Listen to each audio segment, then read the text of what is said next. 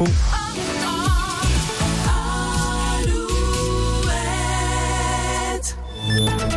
Alouette, les infos. Avec Fabienne Lacroix. Bonjour Fabienne. Bonjour Julien, bonjour à tous. Le soutien de la France à l'Ukraine sera soumis à un vote au Parlement. Oui, c'est ce qu'a annoncé ce midi l'Elysée au lendemain de la déclaration d'Emmanuel Macron.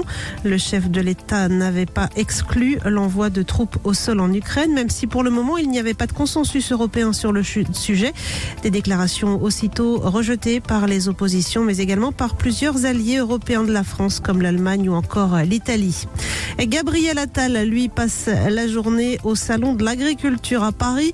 Salon de l'Agriculture où, des militants de la Confédération paysanne ont envahi le stand du géant laitier Lactalis pour dénoncer les prix du lait trop bas. Lactalis avait déjà été la cible la semaine dernière de manifestants qui s'étaient introduits dans les locaux du siège social à Laval. Sur la route, la circulation reste fortement perturbée cet après-midi euh, sur l'axe Cholet-Nantes à hauteur de Valette.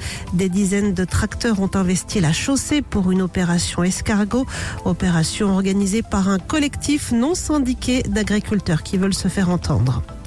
Dans l'actualité également, 72 armes à feu et plus de 3000 munitions saisies la semaine dernière au domicile d'Alain Delon dans le Loiret. Une perquisition menée suite à un signalement du juge des tutelles. Selon le parquet, l'acteur n'avait pas d'autorisation pour la détention de ses armes et de ses munitions. Alain Delon, gravement malade, a récemment été placé sous protection judiciaire pour son suivi médical. Sur l'eau, ça fait maintenant plus de 7 heures que Charles Caudrelier a posé pied à terre à Brest. Le skipper breton a franchi en vainqueur la ligne d'arrivée de l'Arkea Ultimate Challenge en un peu moins de 51 jours de course. Le maxi trimaran au début de Thomas Coville, actuellement deuxième, est attendu, lui, jeudi à Brest. Et puis en handball, nouveau match européen ce soir pour le HBC Nantes qui se déplace en Pologne. Une victoire nantaise les rapprocherait d'une qualification directe pour les quarts de finale de l'EHF. Merci Fabienne. À tout à l'heure pour un nouveau point sur l'actu. Ça sera 17h sur Alouette.